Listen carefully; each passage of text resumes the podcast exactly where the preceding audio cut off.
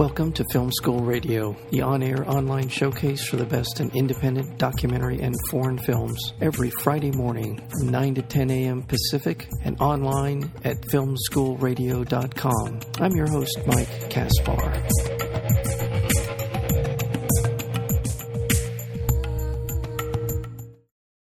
Richard Linklater, Dream is Destiny, is a documentary that takes viewers from the Academy Awards for the acclaimed Boyhood to an exclusive behind-the-scenes look at Linklater's latest film, Everybody Wants Some.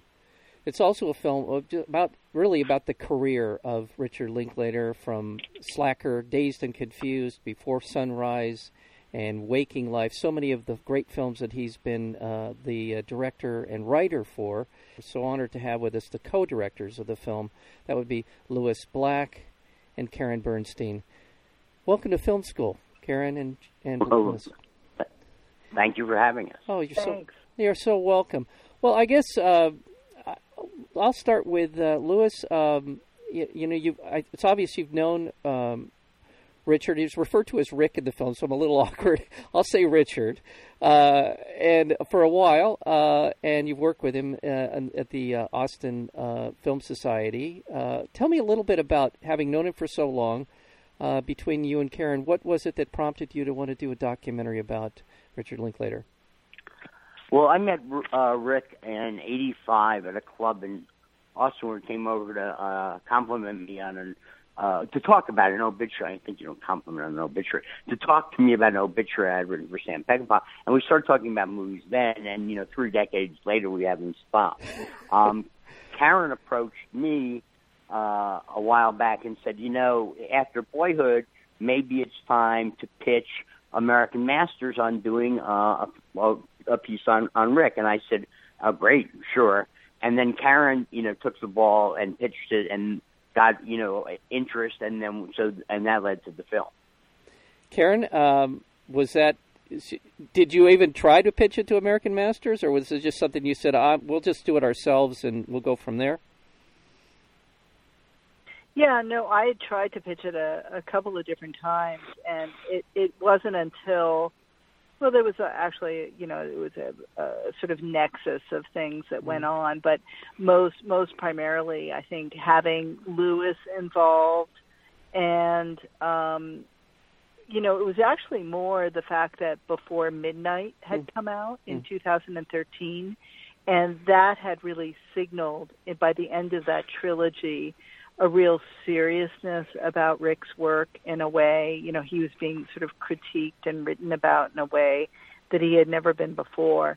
And it and it made it, um, the approach to that and the kind of buzz, so to speak, around Boyhood, a very good time to then reapproach American Masters and say, well, this time around, you know, I have as a director Louis Black, and I think it could be a very, very interesting piece about making films off the grid, off the New York and Los Angeles grid in Austin, Texas, mm-hmm. in addition to looking at Rick's work to this point. Well, well, Karen, I, Louis mentioned he meant, had met uh, Richard Linklater back in nineteen eighty-five. When did you meet him?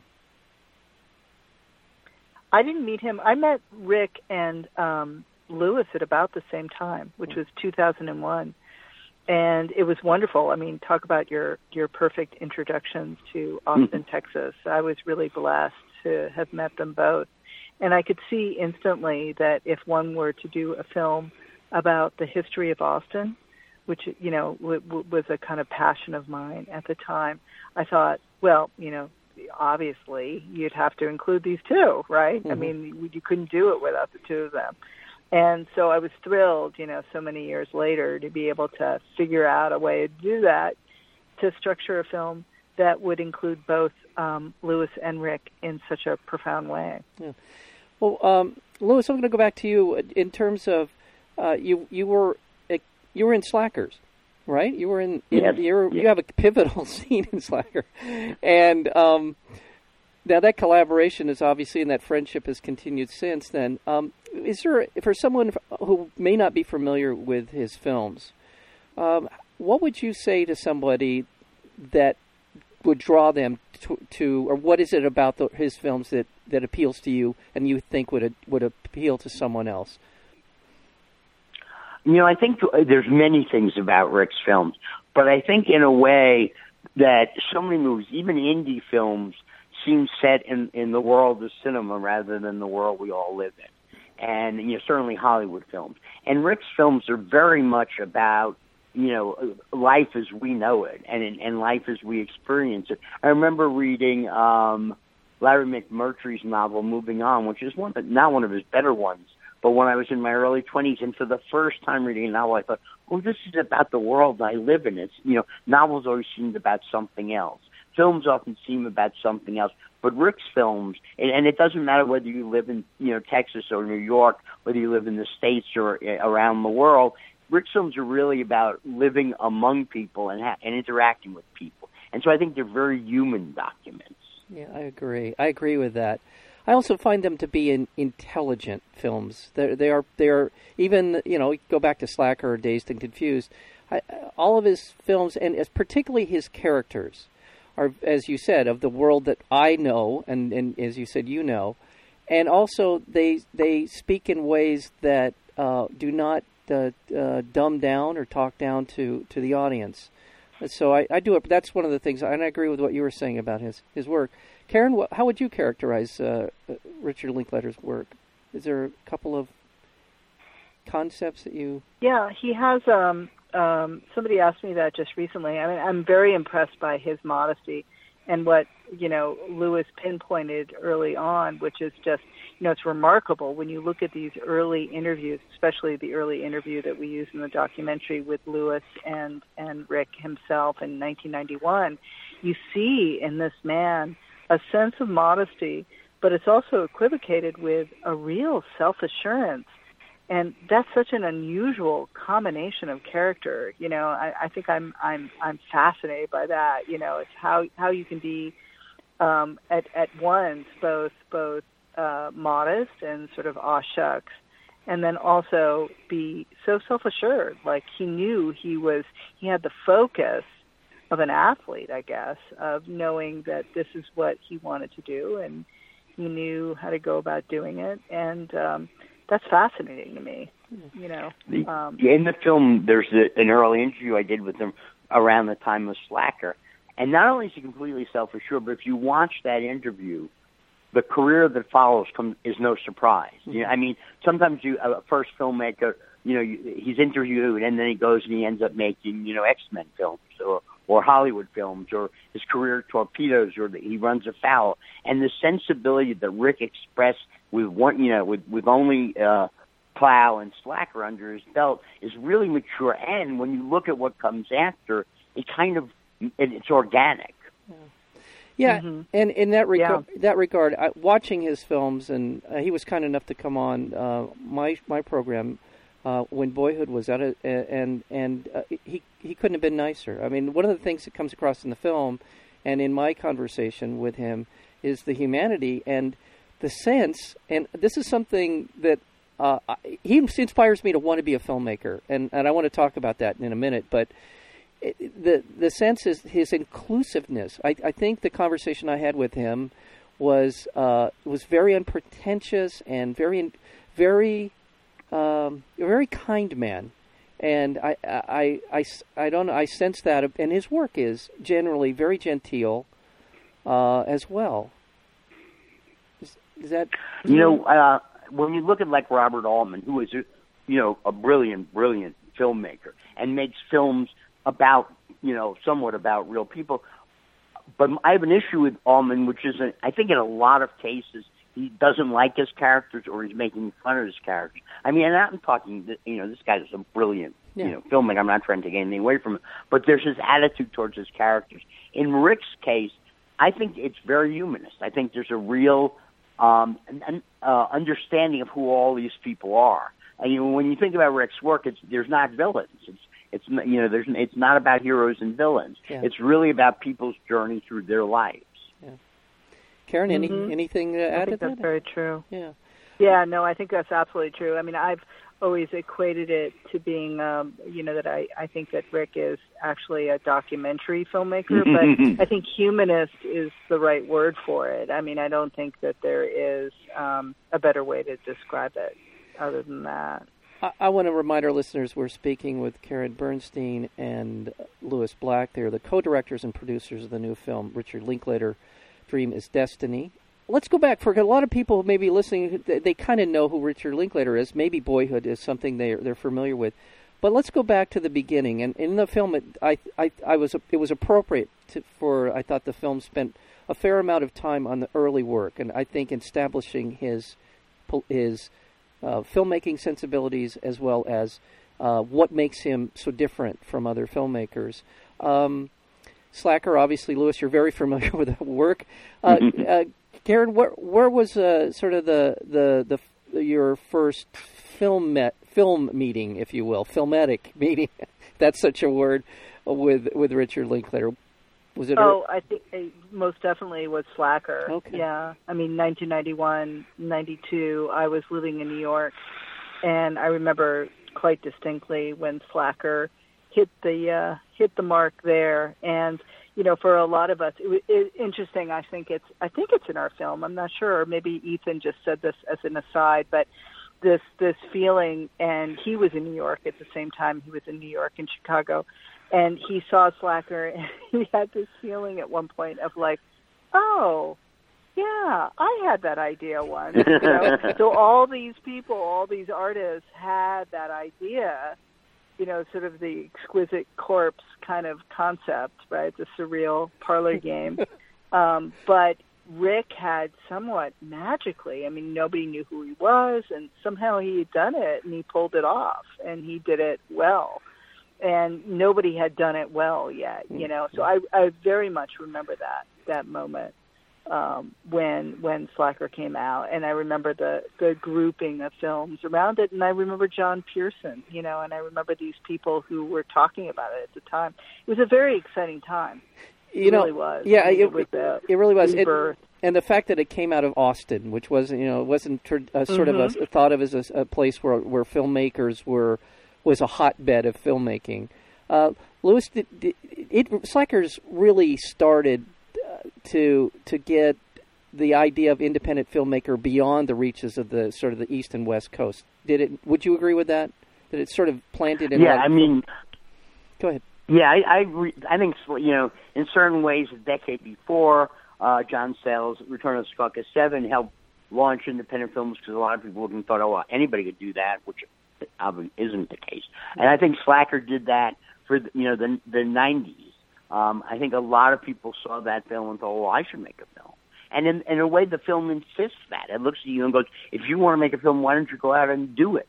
Um, and so I think the fact that it was about, you know, um, a community, and that a community that existed nationally, internationally, um, and about anything but slackers, uh, that it was very encouraging. And I think that you can see that as one of the roots for what happens over the next, you know, twenty-five years. Absolutely. It is so exciting to see uh, what has happened and how Austin has, and this is a testament to yourself and so many others who have kept the idea and the spirit of true independent filmmaking alive in Austin. Uh, and I want to talk a little bit about the Austin Film Society, which I know that uh, Richard has been a Uh, obviously one of the founders, if I if correct me if I'm wrong about yes. that, as well as yourself. No, Richard, yes. Yeah, and as well as yourself. I, actually, oh. I am not a founder. Okay. One of the one of the, the bogus lines in my resume is people often list me as a founder of the Austin Film Society. I gave, at the Chronicle, which I edited, we gave Rick the first ab- free advertising for when he started showing films. And then he came around and said, you know, I want to, films should be shown the way they were meant to be shown on the big screen. I want to start a group, the Austin Film Society. Um, if, if I, if I, it's a nonprofit, I can, can get grants. Will you be on the board? I said, sure. And there were like three or four of us on the board. And for the first six years, we never had a board meeting. Rick would come around once a year to get us to sign, you know, a letter that we had, that we were meeting. Um, and then after six, seven years, we began to have to work at it all the time because we can't kept expanding. But it was Rick and Lee Nichols and Dee Montgomery and uh, Katie Kokinos, a whole bunch of local people who really started the film site. But Rick was really the driving force behind it.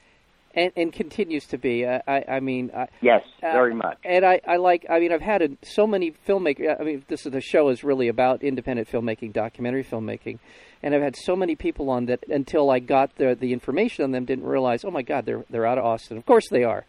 And I think uh, uh, Andrew Pajolski, if I'm not cor- if I, correct me if I'm wrong. Yes. Andrew's out of the Austin camp, and what a terrific filmmaker. And, and it is maybe Karen can answer or you, yourself, Louis.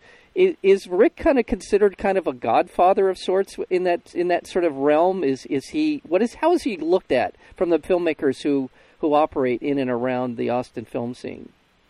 You know, everything starts from when Rick decides to stay here for Slacker. Yeah. Before that, like when Toby Hooper did Texas Chainsaw Massacre or Ego Pennell did Whole Shooting Match, they would go to L A, where sometimes they would be successful and sometimes they would crash and burn.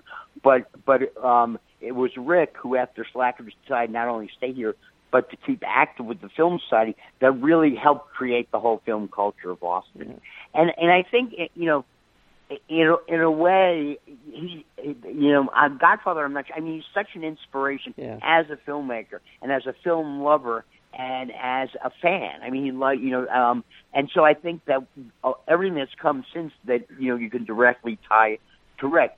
He, um... And, and but I think his role is more, in a way, benign. You know, he's just he's like he's not just a great filmmaker and, a, and an incredible a historian and, and a programmer, but he's a cheerleader, mm-hmm. and he's created an environment that really encourages people to work together. Karen, what's uh? Yeah. And Karen, I, I oh, would say the same of Louis. By the way, mm-hmm. that that Louis has that same ability, and I think for Rick, Louis had been that person. You know what I mean? I mean, yeah. I think that there is a passing of the hat of sorts yeah. um, that has gone on for the last uh, several decades. Well, and it's uh, it, it's you know. funny, watching the film, your conversations with him, you're just kind of very relaxed conversations in, about him and the films he's made, and uh, it, it there, I, there's a real rapport there. And I, I'm sure knowing your your... role, you know, the role you played in getting Slacker, you know, seen and getting his career off the ground. I'm sure he's deeply appreciative of your work as uh, in that regard, Louis. Actually, if you know Rick, um, Rick's more appreciative of the fact that I gave. We've always given him ads for the other films he wants to promote. Oh. Um, you know, I mean, because. It, it, a, a friend of ours who had been a P A on Noon Boy said, "Oh, I ran to Rick at a restaurant." I mentioned, and he said, "Oh, okay," and, and went back to the, you know, said, "Great," and went back to talking to the group he was with. And I said, "You know what you really should have said to him was, everybody says Vincent Minnelli's The Pirate is his best musical, but I think it's Yolanda and The Thief, which is not the case, but you could say that, and you would still be talking to him right now." Rick loves movies. He loves talking about movies. He doesn't much like talking about Rick. And so I think really his, you know, if you asked him what he appreciated, was that we're film nuts, that we're film fans. People who started the Chronicle are mostly film people, and that, you know, we really supported him as a programmer from right away. Karen, did you have something to add? I'm sorry. No, no, no. Mm-hmm. Just I'm, I'm in agreement. And it's sort of an interesting, and benign is an interesting and, and you know, somewhat, um, you know, tenuous word. But, you know, basically that, that does describe it. I mean, these people, Louis and Rick, have been standing role models, but they've done it in a way that hasn't been a cheerleading squad, you know? And I think that that's very important, is that people just learn, people like me who moved into this community, just learned by watching them.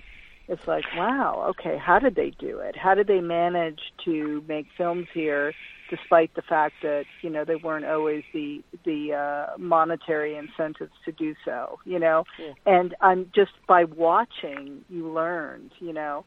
And I find that kind of fascinating because it wasn't uh, this overt model of how to make films. You know, and, and, and, the, sorry.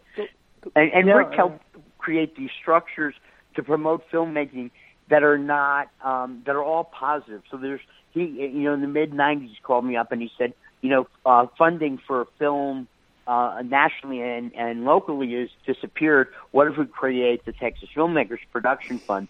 So a hand, a group of us got together and we created this fund, which has given away well over a million dollars since then. And they're actually meeting in town this week where we bring in three outside jurors and they look through, you know, a ton of projects requesting money, and then they give grants to a lot of these projects. And then there's the ongoing screenings at the Film Society, and there's, um, you know, there's, and the Chronicles uh, support and interest in film. There's all these um, uh, that are not, they're not uh, cliquish, they're not, um, you know, exclusively about Hollywood narratives or documentaries. Uh, Rick has helped, and a lot of us working together have created a lot of um, a lot of support mechanisms, support things that help uh, across the board filmmakers.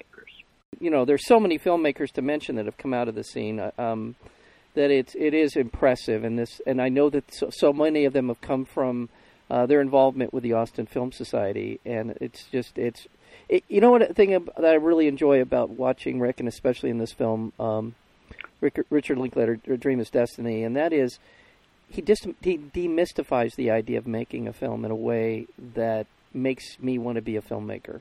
And as going back to the early parts of the film, how he went about it, and how Lee Daniels was talking about how he would strap a, a Walkman to himself, film himself, and you know do the audio and everything else, and because he, he because he wanted to, and he, he, he took the chances, and he wasn't afraid to fail, and all of the things you want to see in somebody that you want to admire as a filmmaker, I, I see in, in Richard Linklater. The, yeah. When people asked me making the film, did I discover something I hadn't realized about Rick? And Rick did a, a film called uh, before Slacker called uh, You Can Learn to Plow by Reading Books. And when we were interviewing Kevin Smith, he said to me, "You know, you must have gotten seen that right when it was made." And I thought, "Well, no, mate, why didn't Rick invite me?" So I went and talked to Rick, and Rick said, "Oh, well, I did that as an exercise. I wanted to finish a feature, and there's shots in it that are fast, and there's shots in it that are um, Godard. I mean, it's really a, a learning thing." He said, "But so I said, when you finish it, you show it all." I said, "Well, I edited it at Austin Cablevision, so I had to give them a couple of screenings, but no, I really didn't, because the whole idea was just a learning process." Now, one, people I know have made dreadful first films, want everybody to watch it again and again, and the fact that he made a film and then put it aside, and then his second film was Slacker, which is one of the great indie films, and the film after that was Dazed and Confused, which I think is, you know, a Holly, as Hollywood as you get, but is, is really a remarkable film. You realize his learning curve was straight up, and that his sensibility is that of a filmmaker. Yeah, Karen, uh, just curious, uh, I assume that uh, Mister Linklater has seen the film. Did he have a reaction? Yeah, well, there was a very um, kind of nerve-wracking moment. And you know, I got to say, of Rick, of all of the documentary biographies that I've ever made, he was the most hands-off and the most respectful. And I say that, you know, not in this kind of aggrandizing way. I mean, he really, truly was. And um, he called, he called uh, us and just, you know, to, to really nitpicky things, like maybe you don't want to use this color, maybe you want to use this color. I mean, very, very, very small things. And I was, of course, sweating bullets. And um, and then he said, you know, he said overall, he said, you know, I'm I'm not too embarrassed. I'm I'm really, you know, I really like it. And I immediately called Louis. I think it was like two o'clock in the morning, and I said that we're okay. Thank God, you know. But, you know, because it was very important to us, obviously we didn't want to make a puff piece. We wanted it to be inquisitive, I think is the best way of looking at it. But um, we also wanted, you know, we have to live in the same town, obviously, so we didn't want to produce something that he was going to hate. Wow. And, um, in fact, he's just been, you know, quite the opposite. He's been enormously generous and, and uh, yeah. pleased. Well, I...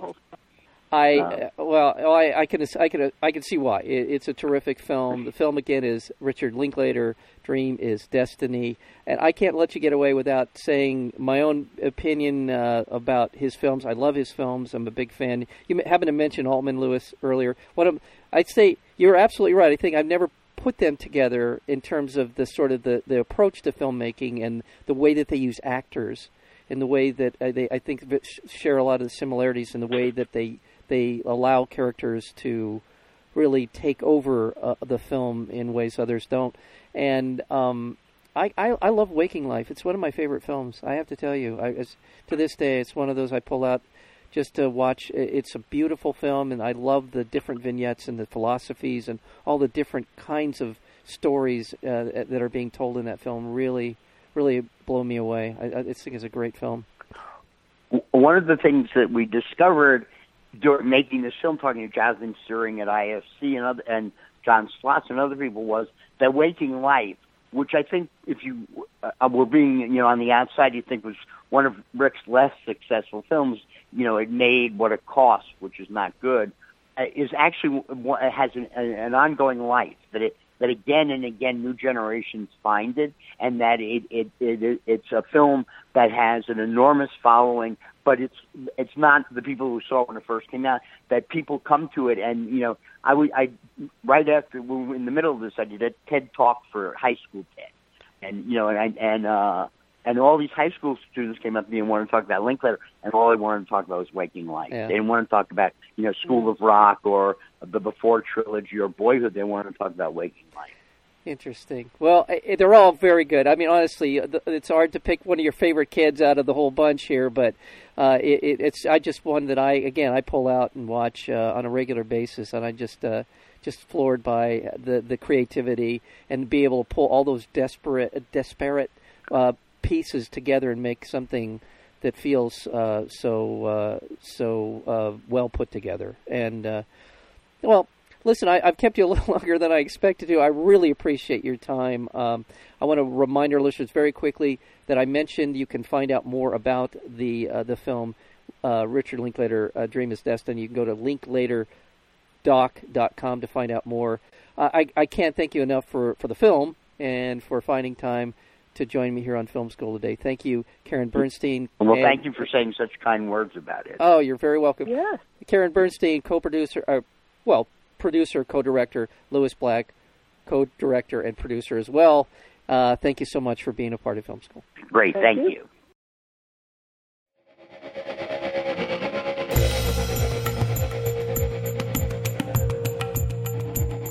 you. You've been listening to Film School Radio, the on-air online showcase for the best in independent documentary and foreign films. You can find out more about the program at film school radio dot com. I'm your host, Mike Caspar. Thank you for tuning in, and we'll see you next week with another edition of Film School Radio.